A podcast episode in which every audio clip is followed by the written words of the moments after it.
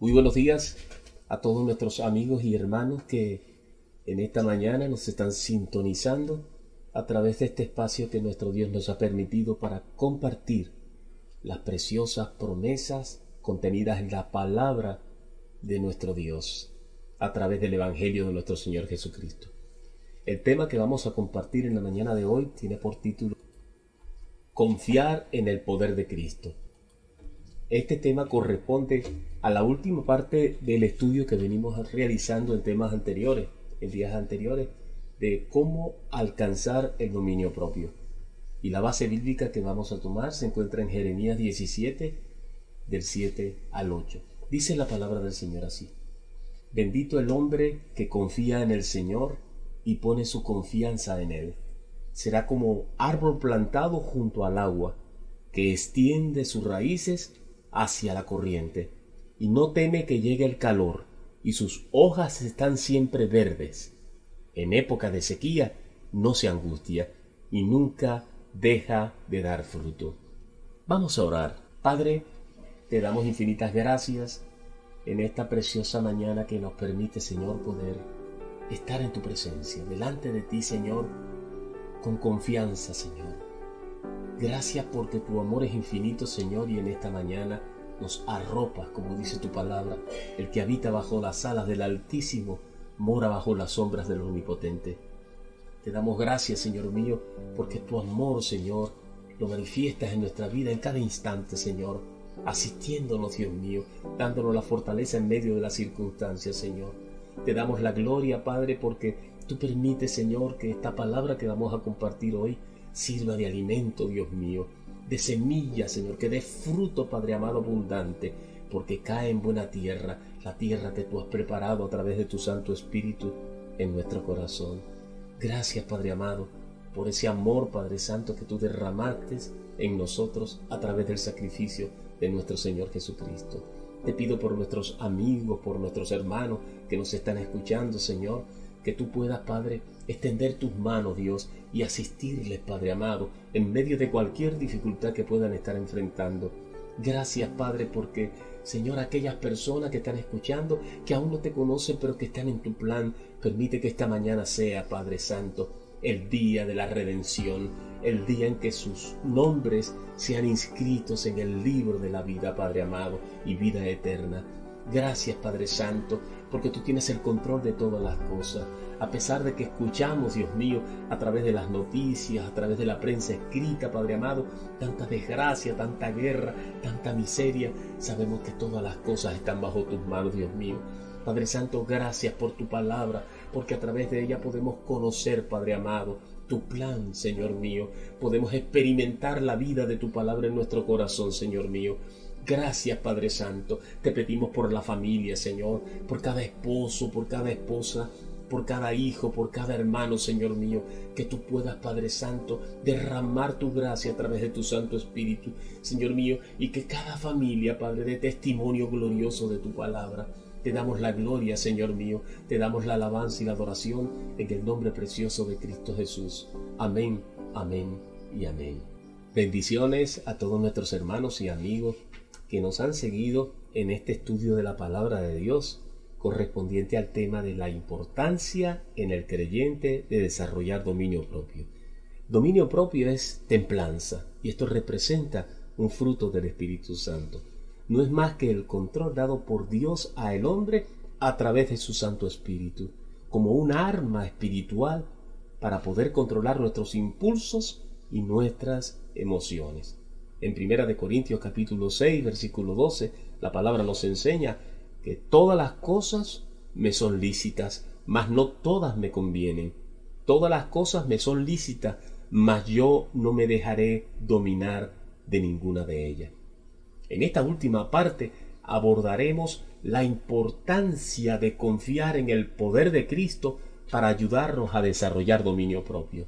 En el libro de Gálatas capítulo 5, 16 la palabra dice, Pablo expresa a través de la palabra de Dios, vivan según el Espíritu y no satisfagan los deseos de la carne.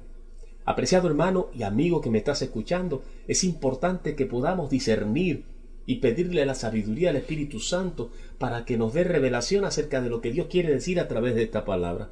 Y es importante poder entender el orden en la cual Dios ha establecido esta palabra.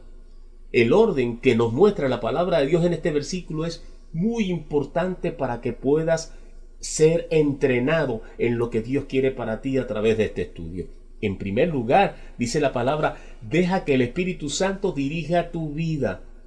Y en segundo lugar, dice, no satisfagas los deseos de la naturaleza humana.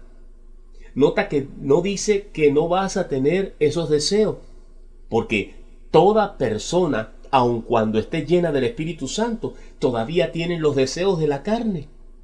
Solo que ahora muchas veces nosotros tenemos el orden al revés y decimos siempre, yo no soy suficientemente bueno para tener al Espíritu Santo en mi vida. No soy digno que Él me dirija. Mi vida es un desastre. Debes determinar hoy a poner tu vida en las manos del Señor y dejar de autodescalificarte porque al hacer esto estás confrontando la fe de Dios en ti. En el Salmo 37, versículos 5 y 6 dice la palabra del Señor, encomienda al Señor tu camino, confía en Él y Él actuará. Hará que tu justicia resplandezca como el alba tu justa causa como el sol del mediodía. Apreciado amigo y hermano que me escucha, muchas veces equivocadamente decimos, una vez que me ponga las pilas y que tenga este hábito bajo control, entonces iré a Dios y viviré realmente para Él. Dejaré que el Espíritu Santo controle mi vida. Sin embargo, Dios te dice, no, no es ese el orden que Dios quiere enseñarnos a través de su palabra. Él no dice ponte las pilas primero y luego yo te ayudaré. Más bien Él te dice déjame entrar en tu vida. Deja que el Espíritu Santo te controle. Aun cuando todavía estés luchando con ese problema, yo te ayudaré a cambiar. El orden hace toda la diferencia, apreciado hermano y amigo que me escucha. No voy a esperar mejorar primero de alguna dolencia para luego ir al doctor o cuando deje de ser adúltero, fornicario o bebedor, entonces buscaré al Señor. ¿No te parece algo absurdo? Pero escuchamos a gente decir esas cosas todo el tiempo. Voy a romper de este mal hábito y luego comenzaré a ir a la iglesia. O voy a limpiar mi vida primero y luego me entregaré a Cristo. O tengo un problema en mi vida, así que voy a esperar a que el problema se resuelva antes de bautizarme. La verdad amigo y hermano que me estás escuchando, es que necesitas a Cristo en tu vida ahora para que Él te ayude a superar los problemas que estás padeciendo. Él tiene el poder de ayudarte a cambiar. También he escuchado a mucha gente decir, no soy lo suficientemente bueno para ser cristiano, así que ni siquiera voy a tratar. No trates, confía en Jesús. Pon tu confianza en Cristo y depende de Él para que cambie lo que tú mismo no has podido cambiar. Busca una iglesia donde puedas crecer. Recuérdate que la iglesia representa un hospital para pecadores, no es un hotel para santos. La iglesia es para la gente que está sufriendo. La iglesia es para la gente que dice, no seré perfecto, pero quiero crecer. A lo mejor tú dices, yo sé que no tengo autocontrol y yo sé que lo que estoy haciendo está mal, pero aún así lo voy a hacer. ¿Qué tienes? ¿Tú crees que eso le sorprende a Dios? En el libro de Hebreos capítulo 11, 25 la palabra dice, cuando Moisés prefirió ser maltratado junto con el pueblo de Dios antes que gozar de los deleites temporales del pecado. ¿Qué significa esto? Significa que el pecado es un deleite, por lo menos por un tiempo. Ninguno de nosotros pecaría si el pecado nos haría sentirnos infelices al momento de cometerlo. En Filipenses capítulo 2 versículo 13 dice la palabra, porque Dios es el que produce en nosotros lo mismo el querer como el hacer por su buena voluntad. Dios no solo te da el deseo de hacer lo correcto, sino también te da el poder para hacer lo correcto. Sin embargo, Él tiene que ser el primero en tu vida.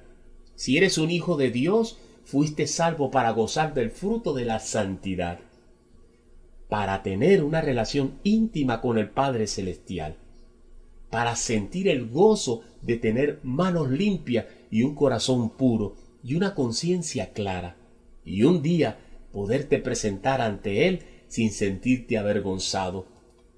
¿Por qué te debes conformar con menos? Ahora fíjate, apreciado hermano y amigo que me estás escuchando, la templanza representa el fruto del Espíritu Santo. Este no es el resultado de poner nuestra mente, nuestras emociones y nuestros sentimientos bajo el control de la voluntad humana. Al contrario, es el resultado de poner nuestra voluntad humana bajo el control del Espíritu Santo. El Espíritu Santo le imparte energía a la voluntad humana para producir el fruto del Espíritu Santo. Es un deleite conocer a la persona cuyo fruto del Espíritu Santo está bien desarrollada en ella y a la vista de todo el mundo. Dicha persona es amorosa, es calmada y llena de gozo y paz. Esta persona es sumisa a Dios en todo momento y en toda circunstancia. No reacciona violentamente a las provocaciones. Todos conocemos personas como estas. Todos envidiamos su serenidad, pero la templanza no es automática. Requiere de oración, leer la Biblia, ser disciplinado y obediente y abnegado, antes de que se pueda convertir en parte del carácter del cristiano. Hay que poner de nuestra parte, hay que forzarnos y tenemos una ayuda especial a través del Espíritu Santo que, se, que produce en nosotros su fruto. Ahora, ¿en qué áreas de tu vida tienes dificultad en decir que no puedes? En decir que no te es difícil decir no a la comida, al gasto excesivo, al trago, a las drogas, al sexo ilícito, al cigarrillo, a los trances y los malos negocios. Tienes dificultad de decir no a lo que te provoca. A lo mejor estás luchando realmente contra una adicción. A lo mejor nadie más sabe acerca de esto. Estás luchando en contra de la amargura, en contra del chisme, en contra de la falta de perdón, en contra de la envidia, a la baja autoestima y la conmiseración de tu vida, a la vanidad, a la vanagloria. Pero Dios lo sabe. Dios sabe de todas estas cosas y Él tiene todo el poder disponible para ti para que puedas superarlo en tu vida. Y Él se preocupa por ti. Lo maravilloso de esto es que Dios puede hacer algo al respecto. El secreto del dominio propio es el dominio de Cristo. Si no lo has hecho todavía, pídele a Jesús que tome el control de tu vida en estos momentos. Entonces cuando te enfrentes a las tentaciones, que son demasiado fuertes para ti, para poder resistirlas, recuerda que Jesús está contigo. Y su palabra dice, en este mundo tendréis aflicción, pero confiad, yo he vencido al mundo. Entrégasela a Jesús y recuerda que Cristo te dará el poder para cambiar tu vida. Nuestra oración en estos momentos es para que la luz del Evangelio de Jesús ilumine tu vida y encienda esa llama en tu corazón para que pueda manifestar ese fruto hermoso del Espíritu Santo. Que el Señor te bendiga y hasta otra nueva